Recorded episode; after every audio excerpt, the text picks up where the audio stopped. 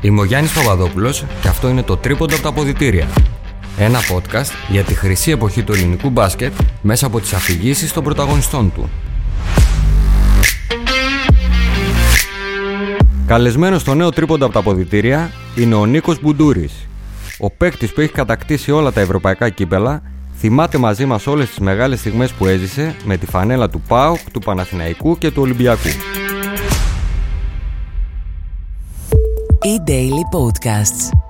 Μεγάλη μου τιμή, μεγάλη μου χαρά και το εννοώ. Καταρχήν μου έδωσε το ελεύθερο να σου μιλάω στον ελληνικό εσύ, να το πούμε. Αν παρασυρθώ από τον πολύ σεβασμό που έχω προς το πρόσωπό σου και σου μιλάω στον πληθυντικό μέσα στη συνέντευξη, να με συγχωρέσεις. Το καλύτερο είναι να, να, να μπορούμε να μιλάμε στον ελληνικό. Αυτό είναι το καλύτερο. Το εύχομαι, αλλά μερικές φορές ξέρεις από το πολύ δέος που έχω προς τους αθλητές που μιλάω, παρασύρωμαι και ξεχνιέμαι. Λοιπόν, Εντάξει. Νίκος Μπουντούρης. Λοιπόν, άκου να δεις τι γίνεται με σένα τώρα. Με όποιον και αν μιλήσω για εκείνη τη χρυσή περίοδο του ελληνικού μπάσκετ και πούμε ποιοι παιχταράδες ήταν μέσα σε εκείνα τα χρόνια, κανείς δεν θα σε αναφέρει, αλλά μόλις πεταχτείς στη συζήτηση ρε εσύ ο Νίκος ο Μπουντούρης, όλοι θα πούν τι παιχτάρα ήταν αυτός ρε φίλε. Βγαλμένος από PlayStation. Μηδέν λάθη ποτέ, σιγουριά απίστευτη, στα κρίσιμα λεπτά ήταν πάντα εκεί. Πώς το εξηγείς όλο αυτό; Εγώ έχω μια Κοίτα, η εξήγηση. αλήθεια είναι ότι στη, στη διαδρομή που είχα στο μπάσκετ, το επαγγελματικό, ε, πάντα ήμουν σε πολύ καλές ομάδες, με πολύ καλούς παίκτες, οι οποίοι στις ομάδες που, που ήμουνα και εγώ είχαν πρωταγωνιστικό ρόλο.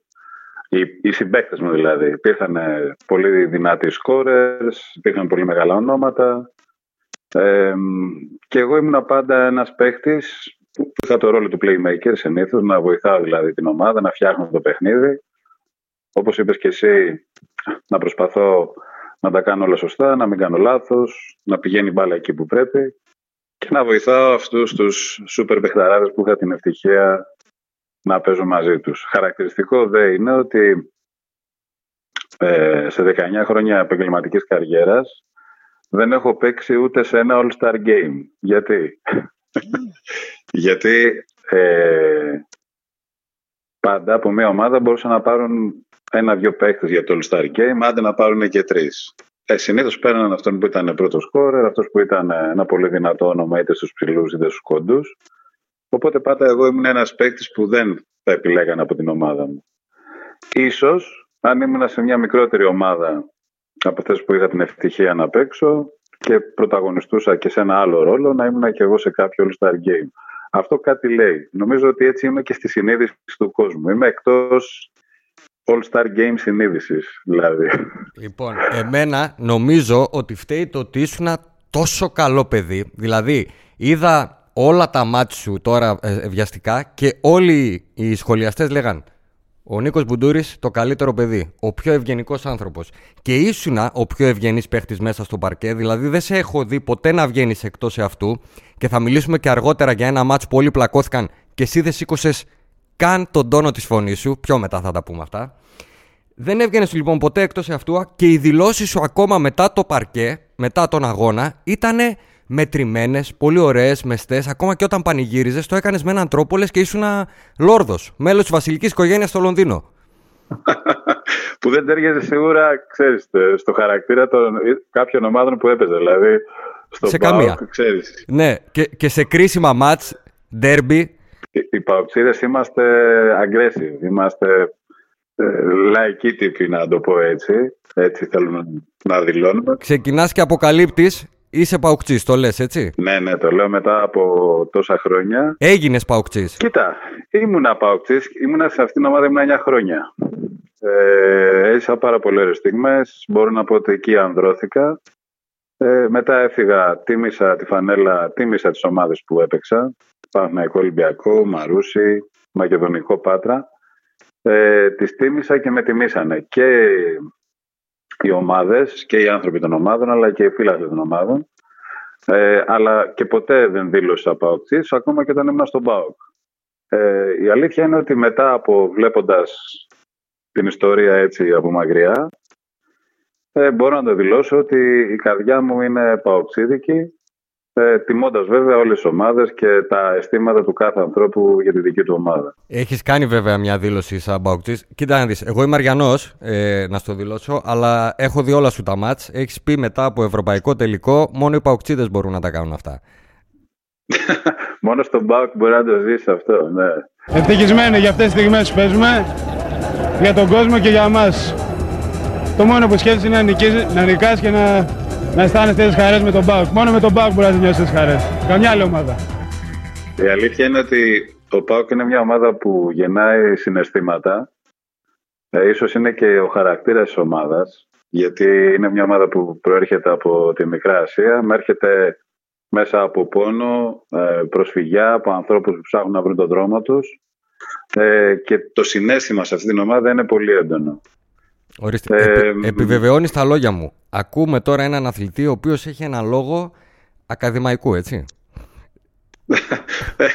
Α μην προσβάλλουμε τους ακαδημαϊκούς. Η αλήθεια ε, είναι ότι.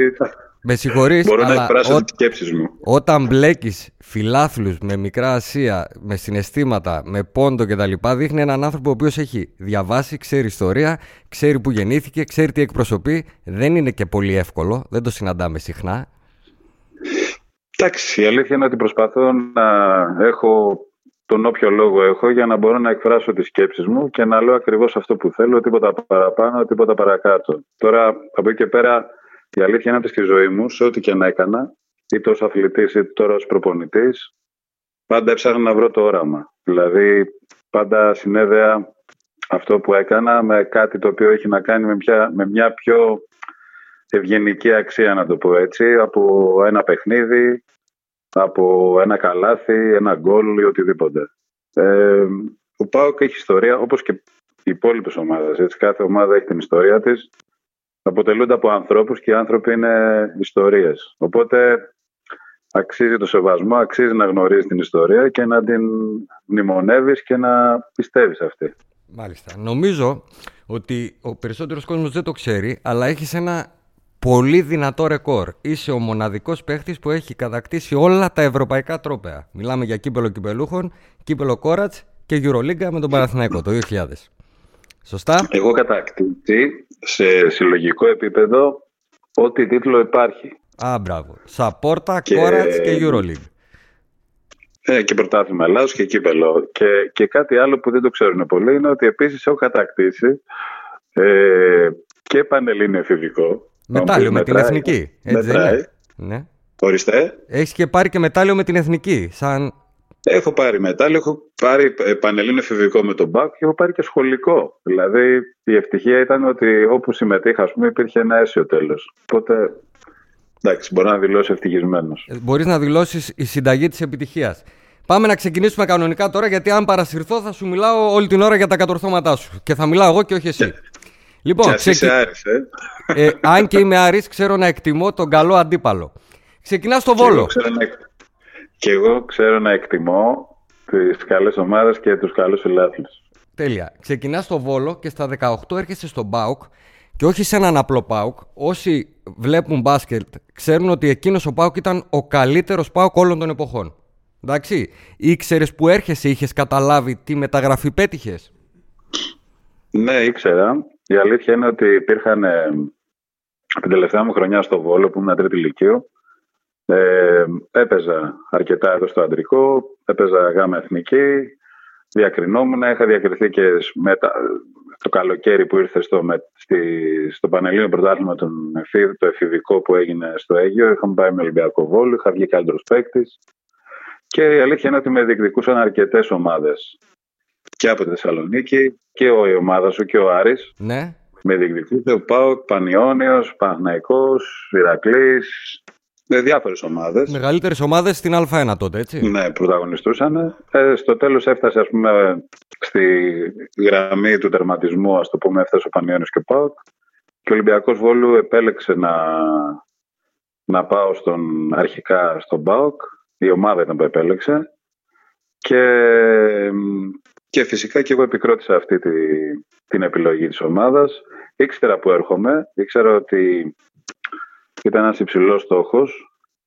Η ομάδα ήθελε να με πάρει, να με εντάξει στο δυναμικό της με το σκεπτικό να με στείλουν στην Αμερική σε ένα κολέγιο να παίξω τέσσερα χρόνια και να γυρίσω μετά για να παίξω ξέρω 21-22 χρονών στην ομάδα. Όμως από την προετοιμασία ε, καταλάβανε ότι μπορούσα να συμμετέχω στην ομάδα, να βοηθήσω σε κάποιο ρόλο και με κρατήσανε. Σου ξαναλέω ότι ε, εκείνη η εποχή είναι πολύ ε, δύσκολη για τους Έλληνες παίχτες γιατί οι ομάδες φέρνουν πολύ καλούς ξένους. Δηλαδή, όποιος δει τα ρόστερ των ομάδων τότε, οι ξένοι που ήταν μέσα ήταν από το πάνω-πάνω ράφι. Δεν φέρναν αμφιβόλου ποιότητας ξένους. Η αλήθεια ήταν και, και οι ξένοι ήταν ε, οι καλύτεροι στην Ευρώπη που υπήρχαν και για την επόμενη δεκαετία. Δηλαδή, η δεκαετία του 90 θεωρώ ότι ήταν ε, και κάποια χρόνια φυσικά αργότερα, μέχρι το, μπορώ να πω το 2010,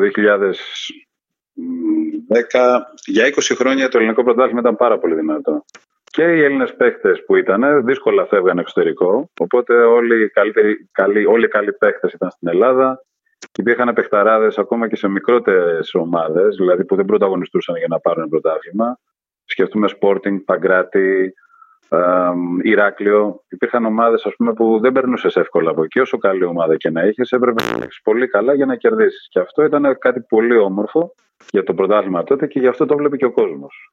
Ε, και υπήρξε και ενδιαφέρον για το ποιος θα βγει πρώτος, ποιος θα βγει στην Ευρώπη και ε, όλος ο κόσμος ήταν γεμάτα τα γήπεδα και οι τηλεοράσεις και όλοι μπροστά στις τηλεοράσεις. Εννοείται. Δε, Σαββάτο, Κυριακή, οι οικογένειες, ακόμα και ε, στη δική μου οικογένεια ήταν παουξίδε και ήμουν ο μόνος Αριανός. Δεν γινόταν τίποτα στο σπίτι. Βλέπαμε το ματ πάντα στην ΕΡΤ τότε. Μπάσκετ και ρούλα κορομιλά. Ρούλα κορομιλά 9 η ώρα το βράδυ. Μ' αρέσεις Νίκο, είσαι ο άνθρωπό μου. λοιπόν, Πρωτάθλημα 1992, κύπελο 1995, έτσι, κύπελο κυπελούχων. 1991-1994 παίρνετε το κόρατς. Ποιον τίτλο χάρηκες περισσότερο; Ε, χάρηκα το πρωτάθλημα του ΠΑΟΚ το 92 και χάρηκα και το κύπελο κόρατς. Πάρα πολύ. Το, το 1994, έτσι. Ναι, ναι, γιατί παίξαμε, παίξαμε πολύ καλό μπάσκετ. Είχαμε και δύο ατυχίες μη μου, τα πεις, μη μου τα πεις για τους τελικούς, το ξέρω, θα το ρωτήσω μετά. Είναι ξεχωριστή ερώτηση. Okay, okay. Θέλω να μου πεις, ε, επειδή το, στο, στον πρώτο τίτλο δεν έχεις και πάρα πολύ ενεργή συμμετοχή, έτσι, το 1992. Στο πρωτάθλημα; Στο πρωτάθλημα, ναι. Στο πρωτάθλημα είχα.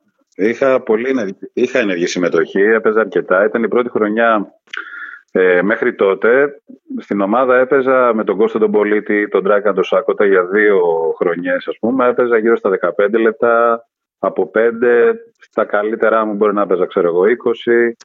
Ήμουν ένα νέο παιδί, συμμετείχα, είχα κάποιο έτσι, κομβικό ρόλο, ας πούμε, αμυντικό κυρίως στην ομάδα. Και τη χρονιά που ήρθε ο Ντούσαν Ιβκοβιτς, ξεκινώντας πάλι από το 5 λεπτό, 10 λεπτό κλπ γιατί είχα μπροστά μου πολλούς καλούς παίκτες. Τον Κόρφα. Με καθιέρωσε, σχεδόν έπαιζα 30-40 λεπτά.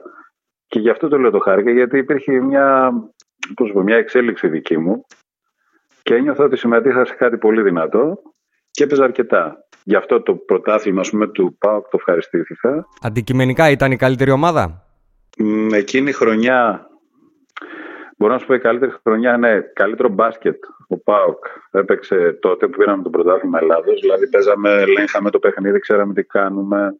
Υπήρχαν αρχές. Και η ομάδα του 94. Του 94. Εγώ αυτή ήταν η καλύτερη ομάδα του Πάοκ. Θεωρώ εκεί που ήταν ξένος ο Σάβιτς και ο Βόλτερ Μπέρι, θεωρώ ότι τότε ήταν ίσως παίξαμε το καλύτερο μπάσκετ το 94. Το 1991 όταν πήρατε τον το τίτλο Πώς το, το βλέπατε ότι θα το πάρετε, είχατε πάρα πολύ εχθρική διατησία, σωστά; Το, πού λέμε τώρα, στο κύπελο Ευρώπης; Ναι, ναι, στον τελικό. Στο Στη Γενέβη. Ναι, εκεί ήταν, ήταν πραγματικά εντάξει. Εγώ ήμουν πιτσυρικά. Ήμουν 20 χρονών, 19, μισό. Ε, να σου πω, θυμάμαι την πορεία. Όχι πάρα πολύ, τη θυμάμαι. Συμμετείχα, όπως σου είπα, περίπου κάνα 10 λεπτό, 15 λεπτό το πολύ σε αυτά τα παιχνίδια. Θυμάμαι πολύ έντονα τον τελικό πολύ έντονα.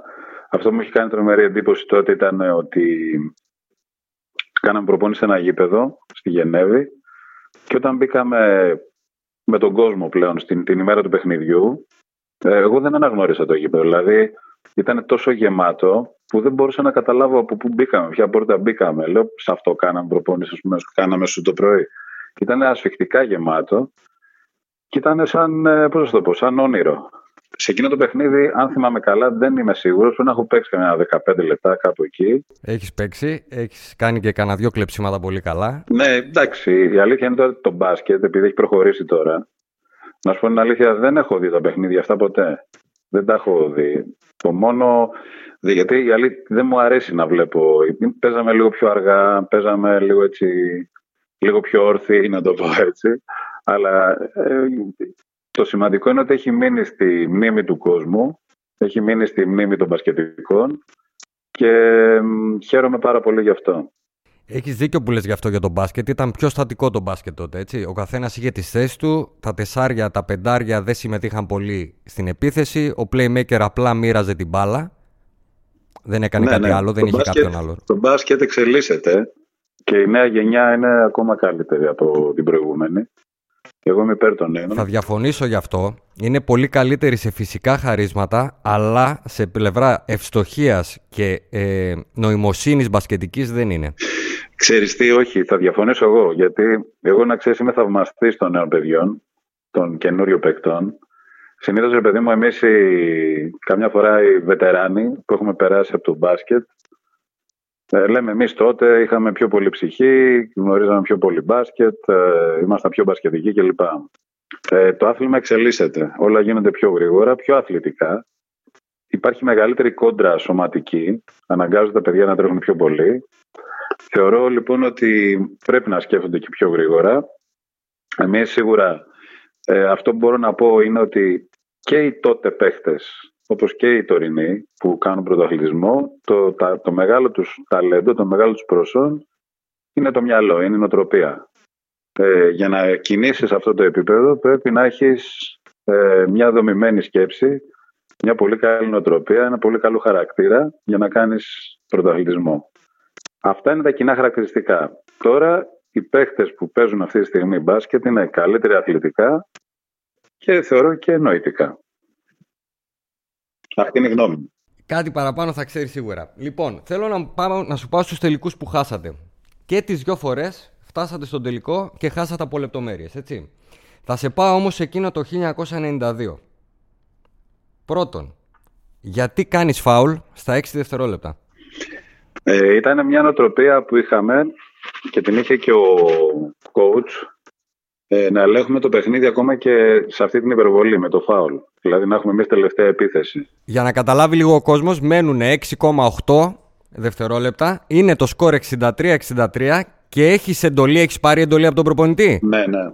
Να κάνουμε φάουλ. Έχεις πάρει εντολή να κάνεις φάουλ. Εντάξει, δεν ήξερα αν έχεις πάρει εντολή, γι' αυτό το ρώτησα. Εκ του αποτελέσματος ναι, ναι. και οι δύο βολές, ε, η βολή πήγε στο καναβάτσο. Δεν σας τύχησε. Απλά έπρεπε να γίνει το φάουλ λίγο νωρίτερα. Απλά δεν πρόλαβα, δεν είχα προλάβει εγώ. Δεν πρόλαβες να, να τον φτάσεις στον παίχτη; Ναι, ναι, πρέπει να γίνει 10. Ε, ξαναρχίζει το παιχνίδι στην Άντα, αγαπητοί θεατέ. Απομένουν 8 δευτερόλεπτα, το σκορ είναι 63-63. 8 δευτερόλεπτα οι παίκτες του Πάου πιέζουν. Το σημαντικό είναι ότι έχουμε φάουλ τώρα. Και ο Κουτούρης έκανε φάουλ επάνω στο Σίμψον. Ενώ έχει περάσει ε, περίπου ένα δευτερόλεπτο, 6 δευτερόλεπτα και 8 δέκατα, 1 και 4 για την ακρίβεια. Και τώρα έχουμε ένα νέο time out από τον ΠΑΟΚ. Το time out τελείωσε. Ο Σίμψον ε, είναι στην ε, γραμμή των φάουλ στην ρακέτα του ΠΑΟΚ. Απομένουν 6 δευτερόλεπτα και 8 δέκατα. 63-63 το σκορ. Να δούμε κατά πόσον ήταν ηθελημένο το φάουλ από πλευράς του Κουντούρη. Είναι ροσκι ρουλέτα τώρα. Αν ευστοχίσει αυτό και λοιπόν έχει το φάουλ από τον Σίμψον. Ο Φασούλας έχασε την μπάλα και αυτό το καλάθι ο Μπράουν δίνει τη νίκη και το κύπελο στην ομάδα του. Να η πιο άτυχη στιγμή αγαπητοί τηλεθεατές του αγώνα. Ο Παναγιώτης Φασούλας. Ο, ο παίκτης ο οποίος σήμερα ήταν εκπληκτικός. Έκανε φοβερή άμυνα. Σημείωσε 17 πόντους με 57%. Έκανε αυτή τη λάθος πάσα που έκλεψε ο Ρίκι Μπράουν και ακριβώς με την εκπνοή του αγώνα πέτυχε το 63-65. Ο Παναγιώτης λοιπόν ενώ φαίνονται όλα φυσιολογικά. Ήταν η κακιά στιγμή πραγματικά. Δηλαδή, αν κρατούσε την μπάλα και τη χτυπούσε κάτω, ο χρόνος είχε τελειώσει. Η κακιά στιγμή δίνει την πάσα και γίνεται αυτό που γίνεται. OK. Okay. Σας επηρέασε σαν ομάδα; Ε, εντάξει, η αλήθεια είναι ότι στεναχωρηθήκαμε, αλλά κοίτα, η καθημερινότητά μας σε εμάς δεν είναι αυτό που βλέπει ο φιλάθλος. Δηλαδή, το παιχνίδι είναι η κορύφωση, είναι το αποτέλεσμα, είναι ο τερματισμό. Εμάς η καθημερινότητά μας έχει να κάνει με προπόνηση, έχει να κάνει με όλα τα παιχνίδια που είναι στη σειρά. Βλέπεις ότι αν κάνεις ας πούμε 100, αν προσπαθείς να κάνεις 100 στην πορεία της ημέρας σου, της πορείας με τις ομάδες να το πω έτσι, ε, στα ένα, πετυχαίνεις πάνω από τα 90. Οπότε πιστεύεις πάρα πολύ στον εαυτό σου ε, και, και προχωράς. Και αυτό φαίνεται ας πούμε μετά στην πορεία που πήραμε και το πρωτάθλημα Ελλάδος. Άρα την ψυχολογία σας δεν την επηρεάσει. Όχι. Εμείς γενικά όταν κάνεις πρωταλισμό έχεις μάθει ε, να ξεπερνάς και την ήττα και την νίκη. Δηλαδή και η νίκη και η ήττα πρέπει να κρατάνε για 4-5 ώρες. Δηλαδή και ο πανηγυρισμός, κατά τη γνώμη μου, πρέπει να κρατάει μέχρι το βράδυ, μέχρι να κοιμηθείς. Η επόμενη μέρα είναι πάλι μέρα δουλειάς. Πάλι μέρα δουλειάς. Πολύ ωραίο αυτό που λες. Τώρα σε ξαναπάω στο 1994, μεταφερόμαστε έτσι. Πες μου λίγο ναι. για τον τελικό. Έγινες λίγο στεφκαρή. Εκείνα τα τρίποντά σου, καλά φυσικά το κλέψιμο που έκανες στα τελευταία, στο ένα λεπτό και έβαλες το καλάθι, αλλά και εκείνα τα τρίποντά σου στο τέλος του αγώνα δεν γύρισαν λίγο το κλίμα υπέρ σας; Κοίτα, όλοι θέλουμε να πιστεύουμε ότι γυρίσαμε το παιχνίδι υπέρ μας και όλοι θέλουν να πιστεύουμε ότι παίξαμε καλά. Αλλά νομίζω ότι σε εκείνο το παιχνίδι παίξαμε όλοι καλά. Είχαμε από καθένας είχε το ρόλο του ε, και επιθετικά ήμασταν πολύ εύστοχοι όλοι. Ε, εγώ είχα συγκεκριμένο ρόλο στην ομάδα. Ε, προσπαθούσα να περιορίσω τον Ποντιρόγκα που ήταν ε, πιο πριν είχε και βάλει αρκετούς πόντους. Ε, αυτό είναι το πιο σημαντικό κομμάτι στη δική μου δουλειά και μετά φυσικά και στην επίθεση όταν ε, ένας ρόλος όταν μείνεις μόνος σου πρέπει να το βάλεις. Ε, αυτό σίγουρα ήταν κόμμα. Και από γωνία και από, τη, και από, το, από τα τρία τέταρτα το βάλες. Αλλά εκείνο το κλέψιμο στο, στο ένα λεπτό, διπλό κλέψιμο, για να καταλάβει ο κόσμος. Κλέβεις την μπάλα, μετά πάει να τη διεκδικήσει ο αντίπαλος, την ξανακλέβεις από εκείνο, φεύγεις στον ευνηδιασμό, βάζεις το δίποντο, τα φόπλακα. Ο Μπουτούρης κλέβει, κλέβει και από το Λάμπλεϊ και φτάνει στο lay-out. Το 85-92 νομίζω η Στεφανέλ δεν έχει το χρόνο να κάνει τίποτα. Έχει 9 πόντους στη Θεσσαλονίκη και 7 τώρα, έχει 16 πόντους παρά το κάρφωμα του Λάμπλεϊ. 87-92, ένα λεπτό ακόμη και το φάουλ του Ντεπόλ στον Πρέλεβιτς. Ο Πάκ νομίζω ε, μόνο αν αυτοκτονήσει μπορεί να χάσει αυτό το κύπελο. Ο τελικός τελειώνει, ο Πάκ ε, κατακτά το 23ο κύπελο Κόρατς, νικώντας και στην Τεργέστη 91 και βλέπετε τι γίνεται μέσα στον αγωνιστικό χώρο. Δεν θυμάμαι καθόλου να σου πω την αλήθεια. Το θυμάμαι σαν περιστατικό, σαν, σαν εικόνα, να σου το πω. Το θυμάμαι. Ε, και θα είμαι ειλικρινής. Γιατί το θυμάμαι, γιατί κάθε τόσο, τώρα επειδή ασχολούμαι με ακαδημίες και παιδάκια, για πολλά χρόνια. Με basketball camp κάνω και έτσι. Κάποια στιγμή μου ζητάνε και τα παιδιά να βάλω κάποια στιγμιότυπα για να με δουν να παίζω. Οι μικροί πιτσιρικάδες δεν με έχουν δει να παίζω. Οπότε βάζω κάποια, κάποια έτσι στιγμιότυπα από το YouTube και από εκεί έχω δει και εγώ. Αλλά η αλήθεια είναι ότι όταν τελειώνει ένα παιχνίδι, τέλειωνε ένα παιχνίδι, ε, στη μνήμη μου, εντάξει, έκανα την κριτική μου, έκανα την αυτοκριτική μου μάλλον, έτσι. Ε, συζητάγαμε στην ομάδα τα λάθη μας μαζί με τον προπονητή και μετά το ξεχνούσα. Η διαδικασία που συνηθίζω να λέω γιατί τώρα είμαι προπονητής και ασχολούμαι είναι η εξής, ότι πρώτα απ' όλα αναγνωρίζεις τα λάθη σου, τα αναλύεις και μετά τα ξεχνάς. Αυτή λοιπόν είναι η διαδικασία της ζωής μου όσον αφορά το, το μπάσκετ. Τα περισσότερα τα έχω ξεχάσει. Αυτό δείχνει και κάτι για το χαρακτήρα σου. Είναι αυτό που είπα στην αρχή. Δηλαδή, ε, ενώ γούσταρες το παιχνίδι, δηλαδή είσαι από τους παίχτες που δεν παίζανε απλά για να γίνουν κάποιοι, φαίνεται ότι γούσταρες το παιχνίδι σου και αυτό δείχνει και η πορεία σου, ε, γιατί έπαιξες πολλά χρόνια που συνέχιζες να παίζεις ενώ θα μπορούσες να σταματήσεις, ας πούμε, μετά στην κορυφή, μετά τον Παναθηναϊκό, ας πούμε, ή, ή, ακόμα και μετά το Μαρούσι. Φαίνεσαι ένας παίχτης που γουστάρει το παιχνίδι, αλλά δεν τρελαίνεσαι, δεν χάνεις τον εαυτό σου όταν παίρνεις τόσα τρόπαια. Γιατί έχεις πάρει άπειρα τρόπαια. Εντάξει, η αλήθεια είναι ότι η ιστορία είναι ιστορία έχει μείνει. Είμαι πολύ χαρούμενος που ήμουν μέρος αυτής της ιστορίας. Δεν θα πω ότι την έγραψα εγώ. Ε, τη γράψαμε όλοι μαζί. Χαίρομαι που είμαι λοιπόν μέρος αυτής της ιστορίας. Χαίρομαι που είχα τις δυνατότητες ε, να συμμετέχω σε τόσο καλές ομάδες, άρα και μέσα σε κύπελα, πρωταβλήματα κλπ. Γιατί δεν είναι εύκολο να μπορείς να κρατηθείς σε αυτό το επίπεδο. Άρα είμαι χαρούμενος γι' αυτό. Και περήφανος μπορώ να πω, γιατί το κατάφερα για πολλά χρόνια, όπως είπες. Αλλά αλήθεια είναι ότι ε, εγώ αγαπούσα πάντα το μπάσκετ. Από 13 χρόνια που το ανακάλυψα μέχρι τα 37 που σταμάτησα. Ε, για μένα κάθε μέρα ήταν μια γιορτή όταν έμπαινα στο γήπεδο. Δεν υπήρχε μέρα από τα 13 μέχρι τα 37 που να μην μπω στο γήπεδο. Ακόμα και όταν πήγαινα διακοπές, όταν πήγαινα διακοπές, γιατί άρχισα να πηγαίνω διακοπές στα 31 μου. Ε, ναι, προετοιμασίες, αγώνες, εθνική. Εθνική, ναι. Επειδή σταμάτησε την εθνική στα 31 μου, τότε πήγα η πρώτη φορά διακοπές στη ζωή μου. Να πάμε, με ένα πενταήμερο, δεκαήμερο κλπ. Ακόμα και εκείνες τις ημέρες, ε, εγώ κάθε μέρα πήγαινα στο γήπεδο, ή στο γυμναστήριο, ή στο γήπεδο ήμουν κάθε μέρα, μέχρι τα 37. Όταν το σταμάτησα, OK, okay, εντάξει. Οπότε για μένα ήταν μια γιορτή το μπάσκετ. Μιας και το ανέφερες, το γυμναστήριο, έχεις, είσαι ένας πολύ περίεργος παίχτης σωματικά. Είσαι ένα 93-94. Είμαι 93, ναι. 1,93. Είναι η εποχή που τα playmaker δεν είναι και τόσο πολύ γυμνασμένα και εμφανίζεσαι εσύ, ο Νίκος Μπουντούρης, όπου είσαι αρκετά γυμνασμένος, οπότε έτσι όπως το βλέπω εγώ, σε βοηθάει πάρα πολύ αμυντικά, δύσκολα θα σε σμπρώξει έξυπνα κάποιος επιθετικός για να σου πάρει θέση, για να ξεφύγει όταν τον μαρκάρεις, αλλά και επιθετικά, κανείς δεν μπορεί να σε κόψει εύκολα στο drive σου. Θα σου πω να περιευτολογήσω λίγο μια που το αναφέρεις και ξέρεις, να, τον, να τονώσουμε λίγο το, έτσι το, το εγώ μας. τον εγωισμό μας. Ναι. Ε, η αλήθεια είναι ότι ήμουν 93. Τα χέρια μου όμως ήταν το άνοιγμα το χεριό μου. Κάπου κανονικά ένας άνθρωπος έχει ίσα με το ύψος του. Εμένα ήταν 2,6. Άρα είμαι, κανονικά ήμουν πιο ψηλός. Γιατί τα χέρια μου φτάνανε πιο ψηλά. Σκέφτηκες ποτέ να παίξεις διάρρη; Έπαιζα και δύο και, και τρία, γιατί μάρκαρα ξέρεις και ψηλότερους παίχτε από μένα, όπως ήταν ο Μποντιρόγκα. Α πούμε, τον Μποντιρόγκα έχουμε διαφορά γύρω στους 11 πόντους, 12. Ναι. Ήταν 2-4, ας πούμε, ξέρω εγώ.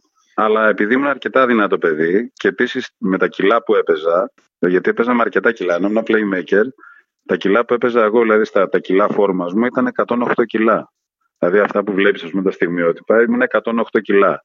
Και τα αντίστοιχα γκαρντ. Αυτό είναι που μου κάνει τρελή εντύπωση. Είσαι πάρα πολύ γυμνασμένος για εκείνη την εποχή. Για να καταλαβαίνει ο κόσμος. Δεν υπήρχαν playmaker με τέτοια σωματοδομή. Ναι, τότε το δύσκολο ήταν ότι έπρεπε να ακολουθώ στα πόδια, στην αντοχή και στην ταχύτητα. Ας πούμε, έπρεπε να ακολουθώ παίχτες οι οποίοι.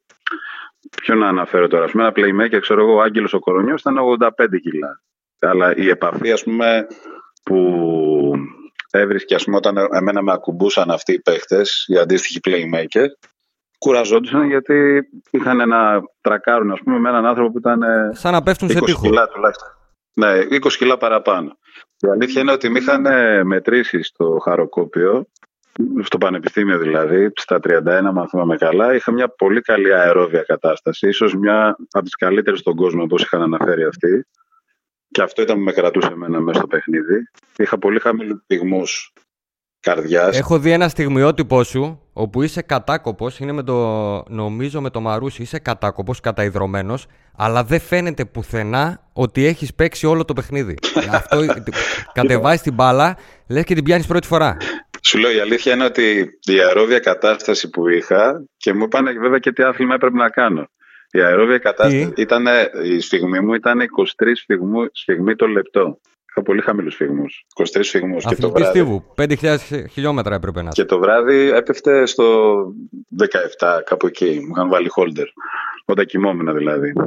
Το άθλημα που μπορούσα να κάνω, γιατί είχα πολύ δυνατά πόδια και μακριά χέρια και καλή καρδιά και μεγάλη χωρητικότητα πνευμόνων, θα ήταν η κοπηλασία. Κοπηλασία. Σκέψτε το τώρα. Κοπηλασία είναι λίγο ελιτίστικο. Μπορείς να το κάνεις και τώρα. Δύσκολο. Όχι, δεν είναι πολύ βάρη. Εδώ στο Βόλο, εμένα όλοι οι φίλοι μου ήταν κοπηλάτες. Τώρα τη γλίτωσα εγώ, οπότε έπαιξα μπάσκετ. Ε, Μιας και μου ανέφερες τον Κορονιό, θέλω να σου πω ότι μαζί με τον Κορονιό είσαι ο playmaker που έχω στο μυαλό μου ότι δεν μπορούσες να του πάρεις την μπάλα ποτέ. Ήσασταν τόσο σίγουροι όταν κατεβάζατε την μπάλα που ήταν μάταιο να σας παίξει κάποιος στα τρία τέταρτα. Να σας πιέσει όταν κατεβάζετε την μπάλα. Να ξέρεις. Μαζί με τον Άγγελο. Ήσασταν σαν δυο υπολογιστές όταν κατεβάζατε την μπάλα. Ε, με τον Άγγελο είχαμε μια παράλληλη πορεία. Γιατί παίξαμε αρκετά χρόνια αντίπαλοι και στην εθνική ομάδα μαζί. Θέλω να σου πω ότι μετά θα το αναφέρω στα παιχνίδια της Εθνικής. Εγώ έχω τρέλα, τρέλα εννοώ με τον ε, Μπακατσιά. Ναι. Γιατί ο τύπος, ενώ είναι ο, ο Μπακατσιά είναι ένας παίχτης λίγο πάνω από τη μέση. Έτσι δεν, δεν κατάφερε να ξεχωρίσει. Βέβαια έπαιξε τον Ολυμπιακό πολλά χρόνια και μπαίνει στο μάτς με την Αμερική ο Μπακατσιά και συμπεριφέρεται λες και είναι ο Μάικλ Τζόρνταν 2. Τέτοια αυτοπεποίθηση δεν έχω ξαναδεί σε παίχτη, πραγματικά. Ο Ευθύμης ήταν τρομερός αθλητής. Ήταν ένα, πολύ, ήταν ένα ψηλό παιδί για playmaker, 97. Πολύ γρήγορος. Δεν είχε καλό σουτ, αν και κάποια σουτ τα έπαιρνε, αλλά ήταν πάρα πολύ καλός αμυντικός, πάρα πολύ καλός στο ανοιχτό γήπεδο. Τον είχε βοηθήσει πάρα πολύ. Πολύ καλός στην πάσα, έβλεπε γήπεδο. Ναι, ναι. Τον είχε βοηθήσει πάρα πολύ ο Γιάννης ο Ιωαννίδης και ο Ολυμπιακός να ανεβεί η ψυχολογία του και αυτό ε, είδαν οι φίλαθλοι ας πούμε το παιχνίδι αυτό που αναφέρει στο 94 αυτή την ψυχολογία είδαν που θεωρώ ότι είναι έργο Γιάννη Ιωαννίδη.